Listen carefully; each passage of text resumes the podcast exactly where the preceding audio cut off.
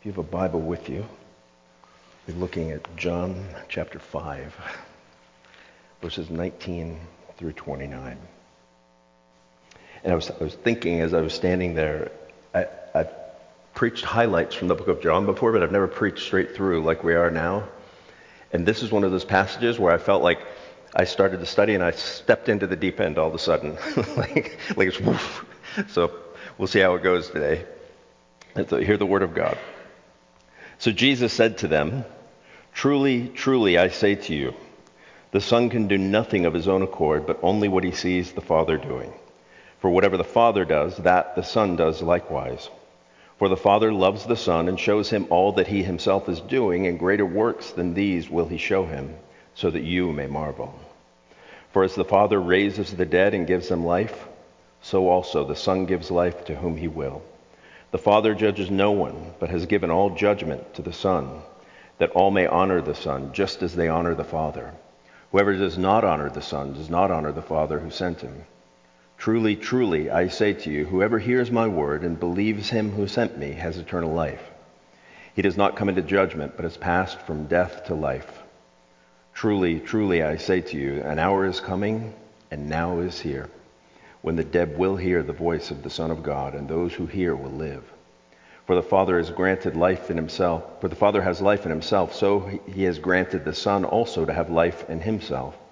And he has given him authority to execute judgment, because he is the Son of Man. Do not marvel at this, for an hour is coming when all who are in the tombs will hear his voice and come out. Those who have done good to the resurrection of life, and those who have done evil to the resurrection of judgment. This is the word of the Lord. Thanks be to God. Let us pray. Father, I pray this morning that you would come and you would open the eyes of the blind and the ears of the deaf. I pray that the dead uh, would hear your voice and live. I pray that you'd be in my head and in my thinking, in my heart and in my understanding, and in my mouth and in my speaking. In Jesus' name we pray all of these things. Amen and amen. Well, let me start with a question, as I often do. If you're, if you're familiar with um, theatrical terms or narrative terms or fiction, you, you might be familiar with this term called the reveal or the big reveal. Right? Are you familiar with that? And, and, and whether or not you know what I'm talking about now, you are familiar with it. What the big reveal is, is it typically is some plot twist or it's typically something that's revealed that you're surprised at, that you're like, whoa, that, I, I didn't know that, or wow. Like, for example, and forgive me if you haven't seen movies that have been out for 30 years, but like when Darth Vader reveals that he's Luke's father, right? Like when you first see that, you're like, whoa, I didn't see that coming. Right? Of course, if you ever seen Pitch Perfect, she's, she tells the, uh, the, this guy like that basically Darth Vader literally means dark father, like so you should have seen it coming. Um, but it, or, or like if you've ever seen Shrek, which you should have, when you find out that the beautiful Princess Fiona is an ogre, you're like, what? Now she and Shrek can fall in love and live happily ever after, right? It's like so these things that like surprise you, and so we're looking at this passage today, and there's a big reveal. In fact, this is one of the biggest reveals maybe in the whole Bible. Because remember, last week we looked at Jesus healing a man who had been laying by this pool maybe for 38 years. He'd been sick for 38 years. We know that. Jesus said, Do you want to be healed? And the man was like, Yeah, you know, I don't know. And Jesus healed him anyway. And he did it on the Sabbath. And so when Jesus did that, then the religious police came after Jesus, and it says not only were they upset at him for breaking the Sabbath, but because he called God his own Father and made himself equal with God. In other words, if you remember that I made the case that God, God never rests completely. He rested from his work of creation, but he didn't rest from his providence, his merciful caring for everything. And Jesus is just like the Father is always working like that, I'm always working like that. And they got so angry that they wanted to kill him. Now, what's interesting is they haven't even gotten the big reveal yet. That's what's coming. It's almost as if this next passage, Jesus is continuing that conversation, and you almost want to see inserted there, you haven't seen anything yet. If you were upset because you thought, I, I said I could work on the Sabbath because my father works on the Sabbath, wait till you hear what comes next. And that's what we're going to look at today. We're going to look at three things And although these aren't I am statements, remember John has seven big sort of I am statements, these are definitely in that category. They're, they're claims that Jesus makes, and there's three big ones here. And the three big claims that Jesus makes is that he is the perfect son, that he, Jesus, is the giver of life, just as God is the giver of life, and that he is the final judge. Right? That he's not only the Savior, but he's the one before whom every human being will have to stand. Which makes things a little bit more interesting with regard to people, with him calling people to trust him. So, with that said, Jesus is the perfect Son, he's the life giver, and he's the final judge. Let's look first at Jesus, the perfect Son. Notice in verse 19 and 20, I'll read those again. It says, So Jesus said to them, Truly, truly, I say to you, the Son can do nothing of his own accord, but whatever he sees the Father doing. For whatever the Father does, that the Son does likewise. For the Father loves the Son and shows him all that he himself is doing, and greater works than these he will show him, so that you may marvel. So notice that it, in this passage we looked at, there's three times, which I don't know if this ever has happened before. There's three times where Jesus uses this, this phrase, truly, truly or, or amen, amen. And that's sort of a prophetic formulation that says, I'm not looking for your approval. This is what God says. I'm speaking with complete authority. And so he says, Truly, truly, I tell you this. And he opens up with what a lot of commentators are, think is almost like a parable. And it, it, they think it's like a parable because it, it's the language of apprenticeship here. Right? He says the son can do nothing of his own accord, but only what he sees the father doing. For whatever the father does, that the son does likewise. In other words, some people say that what Jesus is doing here is he's likening himself to the father's apprentice.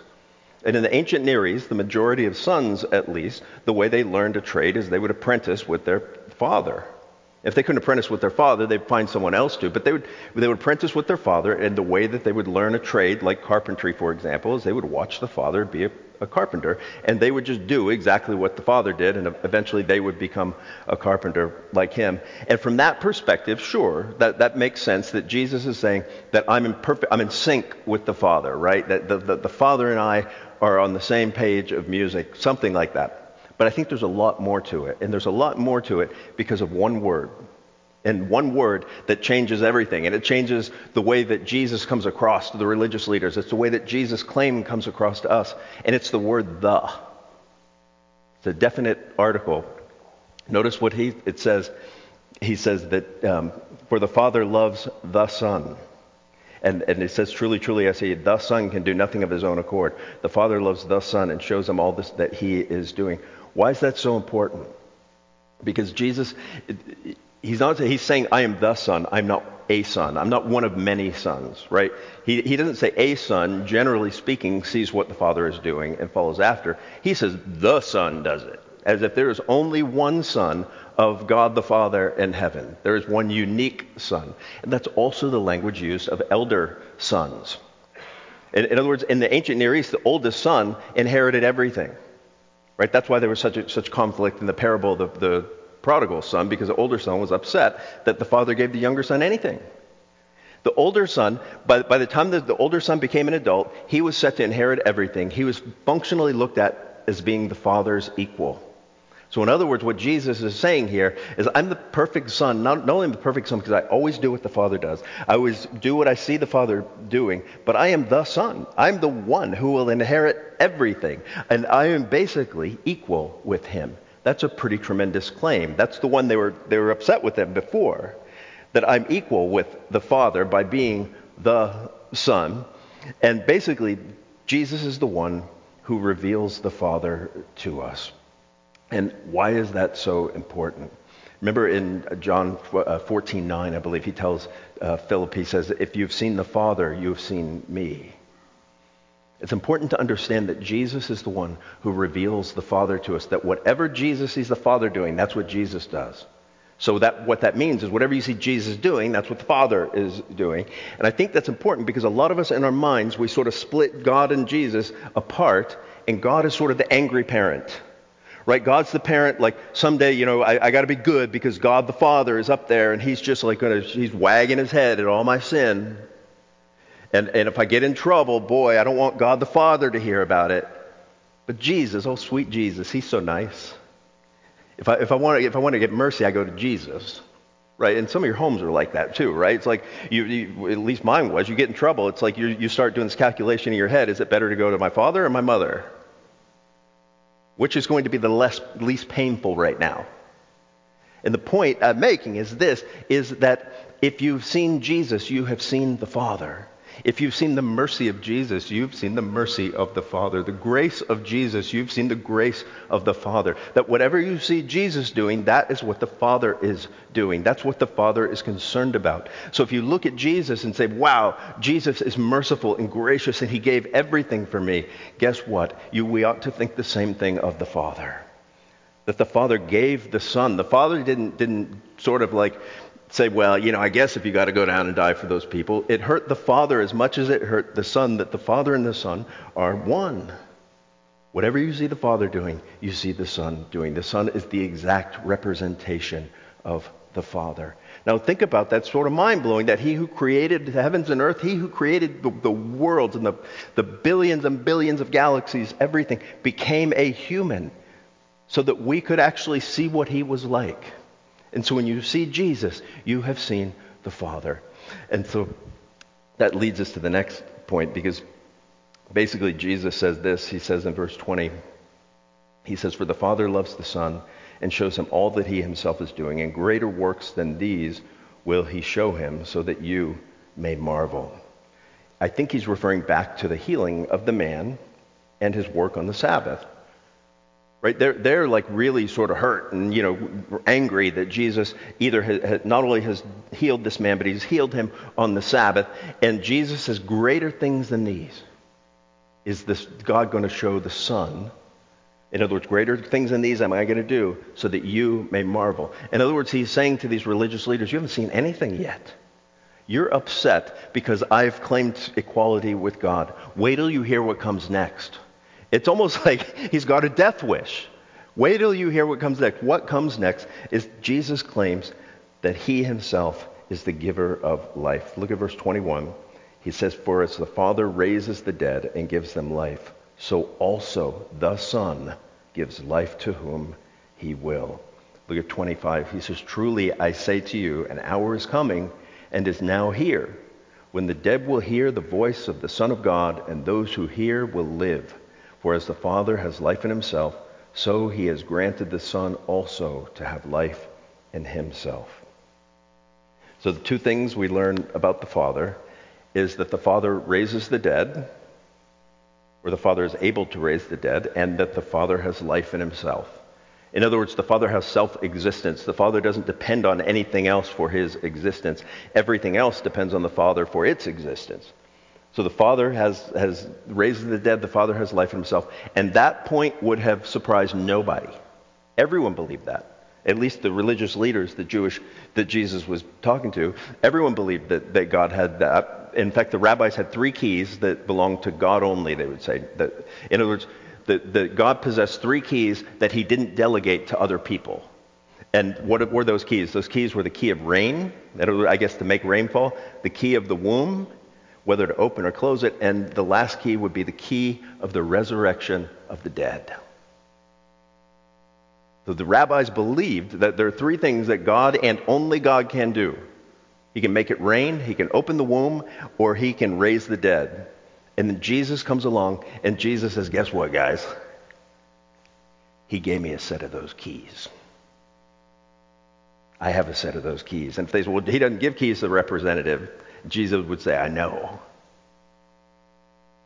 What's his point? Is that the, not only does God have the, the ability to raise the dead, but Jesus has the ability to raise the dead because just as God has life in himself, Jesus has life in himself. In order to create everything, God had to have life in himself in order to, to create. In order to recreate or to regenerate, Jesus must have life in himself. Notice what he says, verse 21. For as the Father raises the dead and gives them life, so also the Son gives life to whom he will. In other words, Jesus is claiming that he has the same prerogative as the Father. You ever heard me pray this? Open the eyes of the blind and the ears of the deaf. What am I asking? I'm asking that God would show his prerogative and open the eyes of those who are blind and those who are dead, because those who are blind can't see and those who are dead can't, well, they can't do anything. And Jesus says, I have the same power as God to open those eyes. We see him doing it through the New Testament. I have the same power that God has to raise the dead. We see him doing that in the New Testament. Later on, a big one's going to happen when he raises Lazarus from the dead. And notice the way that he raises the dead is by means of his voice. He says, Truly, I say to you, an hour is coming and is now here when the dead will hear the voice of the Son of God, and those who hear will live. For as the Father has granted him life in himself, so the Son is granted to have also to have life in himself.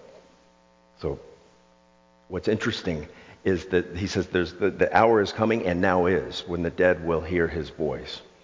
In other words, he's using this eschatological language or end times language, and he says that the, the hour is coming, this end times is coming, and now is. Right now. When the dead will hear the voice of the Son of God and live. Now, who are all these dead people that he's talking about? All you have to do is look around you. Maybe not in this room because most people have been made alive, but, but most of the world who does not know Jesus, who has not embraced Jesus, the Bible said, would say that by nature they are dead in their trespasses. In fact, let me read to you what Paul, the Apostle Paul says. He sort of works this out for us in Ephesians chapter 2. Paul says to the Ephesians, he says, And you were dead in trespasses and sins in which you once walked, following the course of this world, following the prince of the power of the air, and the spirit that is now at work in the sons of disobedience, among whom we all once lived in our passions and our flesh, carrying out the desires of the body and mind, and were by nature children of wrath, like the rest of mankind. But God, being rich in mercy, because of the great love with which He loved us, even when we were dead in our trespasses, made us alive together with Christ. By grace you have been saved, and raised us up with him, and seated us with him in the heavenly places in Christ Jesus. In, in, other words, all of us are dead in our trespasses and sins, and we can't even hear the voice of the Son of God until we are first made alive by the Son of God. And being made alive by the Son of God, theologians would call that the doctrine of regeneration.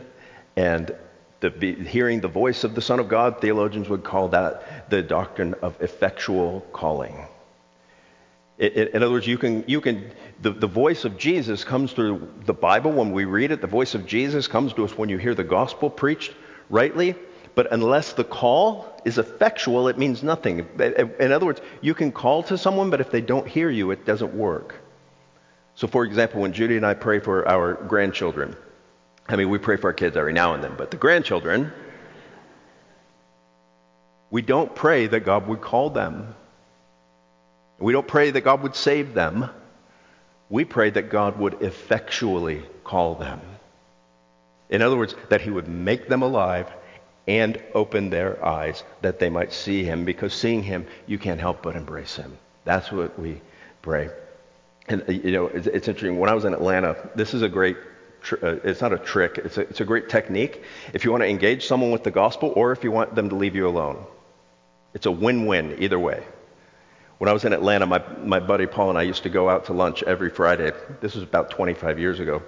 And in Atlanta, for some reason, I remember all the servers, the, the waitresses, they, they're all very chatty. And they would always say, So what do y'all do? And I would always respond, Work with dead people. And, and either they would say, Really? Tell me more about that. And I would say, Well, you know, we're all dead in our trespasses and sin. I'm off to the races sharing the gospel. Or they would find it incredibly creepy and they'd say, Oh, good. And they'd just walk away. Either way, I win. But at the end of the day, that's the truth. That all of those with whom we rub elbows with, they're dead in their trespasses and sins. And unless they hear the voice of the Son of God and put their faith in Him, they will perish in their sins. In fact, I notice in verse 25, Jesus says, um, Truly, truly, an hour is coming. And now, or 24, he says, Truly I say to you, whoever hears my word and believes in him who sent me has eternal life. And he who does not comes into judgment, he does not come into judgment, but has passed from death to life. So It, in some ways, what Jesus is talking about here is, again, this we're getting sort of in this theological realm. It's, it's this realized eschatology. And what do I mean by that? Remember, I said the end times was was what this whole like the day of judgment coming. Jesus is saying that has come now. That the end times that you're looking for has come now. And that at the end time salvation that you were looking for has come now. And it basically, I'm the one who is bringing it. And depending on what you do with me is how you will experience life now and how you will experience it in the end. Now, in case they're thinking, you know, hmm, this guy's crazy, I'll take my chances with God the Father.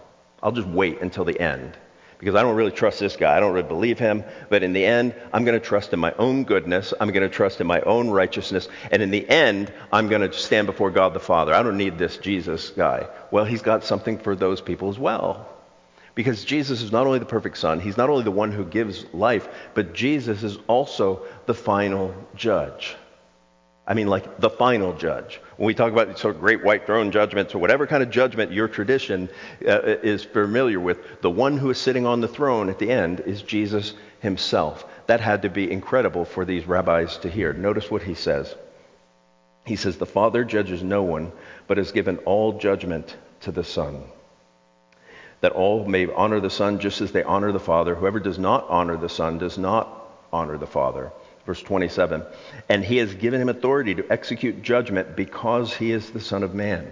Do not marvel at this, for the hour is coming when all who are in the tombs will hear his voice and come out, and those who have done good to the resurrection of life, and those who have done evil to the resurrection of judgment.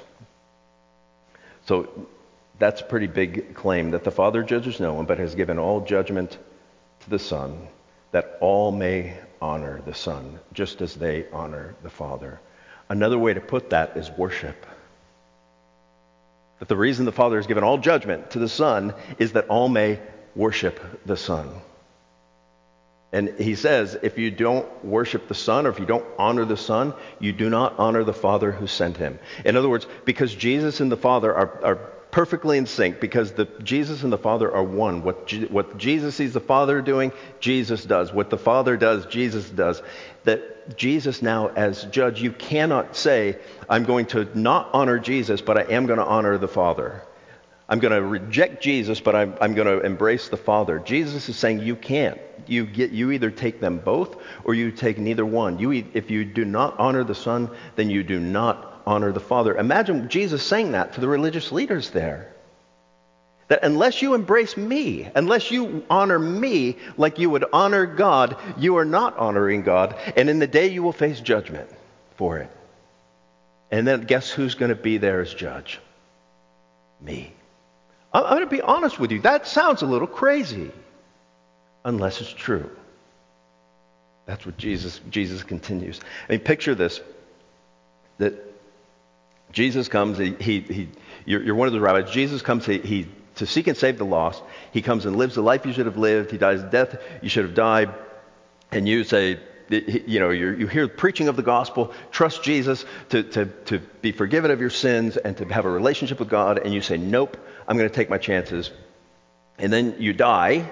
And then you go to heaven and you come before God the Father and you say, I'm here, God, and look at all these things I've done. And you just start listing it out. And God's just like, and you're like, what? He's like talking to the wrong guy. You're like, what do you mean? He's like, yeah, you, you should be talking to Jesus right now. He's the judge.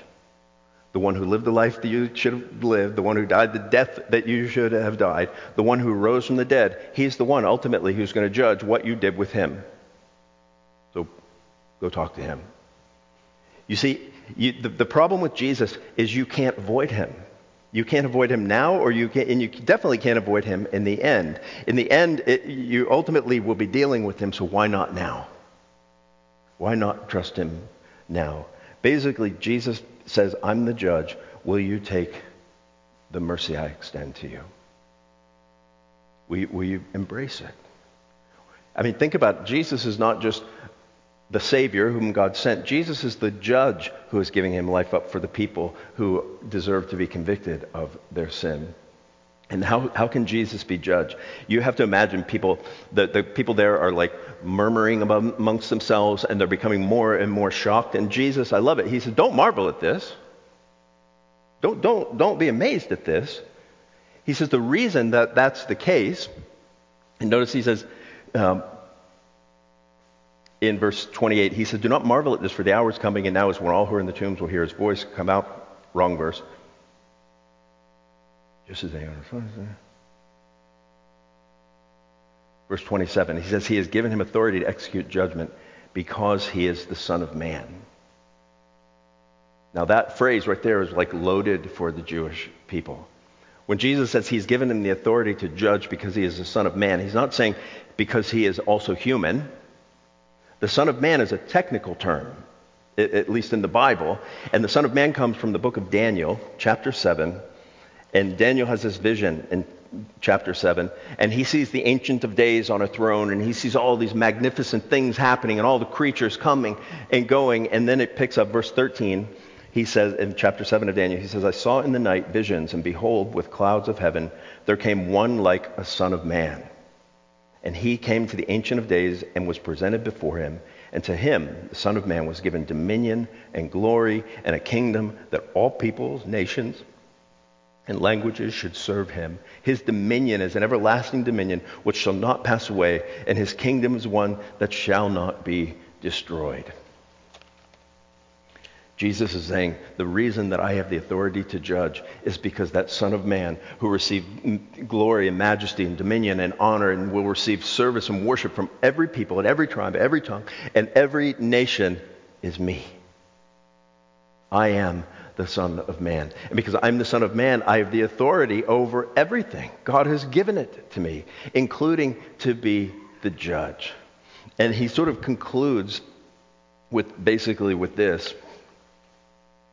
that what are that, that basically here's where all this is headed. Look at um, verse 28. He says, "Do not marvel at this, for an hour is coming when all those who are in the tombs will hear His voice and come out, and those who have done good to a resurrection of life, and those who have done evil to a resurrection of judgment." So he sort of ends with like good news and bad news, right? So the good news is you're all going to be resurrected. Uh, uh, uh. The bad news is some of you will be resurrected to life, and some will be resurrected to judgment. You all will be raised. The question is will you be raised to resurrect, raised to life, or raised to judgment? What does it take to be raised to life? He says, those who have done good will be raised to the resurrection of life. Now, is he saying um, those who have done good works, those who have earned it?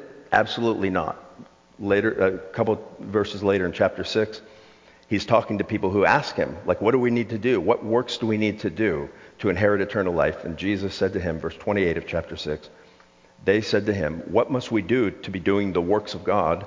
And Jesus answered them, This is the work of God, that you believe in him in whom he sent. That's it. Those who have done good, those who have done the work of God, what is the work of God? The work of God is to believe in him whom he has sent. For those people, they will be raised to a resurrection of life, even now. Even now, you will experience health and hope and healing. For those who do not, they will be raised to a resurrection of judgment. Now, the question is which would you rather have? Which resurrection would you rather experience? Because the choice is ours now. Will we, will we choose that ultimately we will be resurrected unto life because we have trusted Jesus in this life, or will we take our chances? That's what question I leave you with right now. Let me pray for us. Father, I do pray that you would, um, you would open our eyes. If they are dead, I pray that you would uh, wake us where we are sleepy. I pray that you would um, give us zeal. That most of the world around us, most of the people in our neighborhoods around us, um, don't know any of this. It's this message, it's this voice that we have that we can bring. I pray for our church that we would bring that to our community. In Christ's name we pray these things. Amen and amen.